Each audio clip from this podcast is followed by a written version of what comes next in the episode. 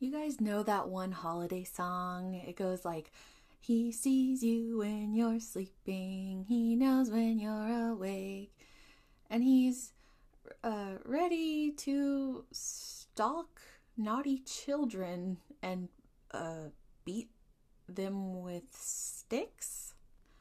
uh, come on in and sit a spell. It's story time.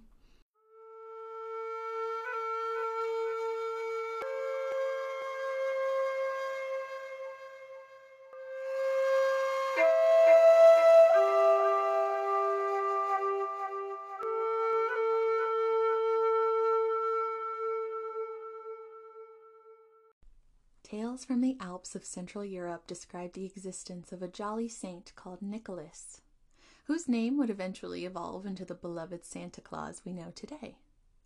It is said that on the night in early December known as Krampusnacht, Saint Nicholas would visit boys and girls to judge their character by their actions throughout the year. He rewarded the well mannered, the studious, and the kind at heart.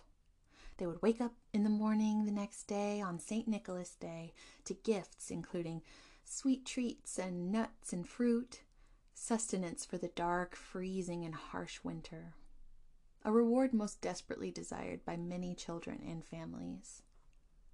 Meanwhile, however, if he decided that a child was less than innocent, unkind, lazy, or poorly mannered, he would pass the proverbial baton to his associate, Krampus. Krampus is described as having anthropomorphic goat man demonic features wide and unblinking eyes, jagged horns, long claws, sharp as knives, and a long serpentine tongue. He's said to carry large, heavy chains, which he thrashes about as he makes his rounds, alerting all the naughty children that he's on his way and on Krampus's back he carries a wicker basket full of discipline giving devices, including but not limited to whips and sticks. While for the most part legends claim that he would beat the children himself, some also say that he would give the naughty children's parents a bundle of sticks to hang up in the home and let them dole out the punishment. Oftentimes, just seeing the sticks was enough to scare the young ones into behaving. These were the lucky ones. Other versions claim that Krampus carried a red sack in his wicker basket. Supposedly, he'd scoop some children up into this sack and carry them to the nearby river. At that point, he would toss them in to freeze and drown. Arguably worst of all, though, some legends posit that Krampus would take the worst of the worst into his basket, then drag them into hell himself for their wrongdoings. Many believe that Krampus is a being that predates Christianity, but there's little evidence of this being the case. It appears far more likely that Krampus came after, and in tandem with the tale of St. Nicholas, who also has very little evidence of existence himself. Nevertheless, the saint was canonized in the 1400s.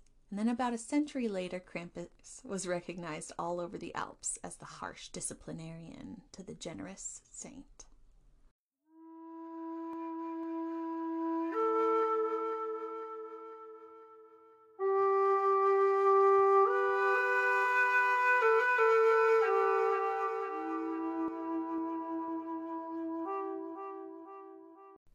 You've been listening to Sit a Spell. I'm your host, Jocelyn. And for the month of December, I'm going to be releasing short, holiday centric minisodes to get us all into the spirit. Let me know what you think.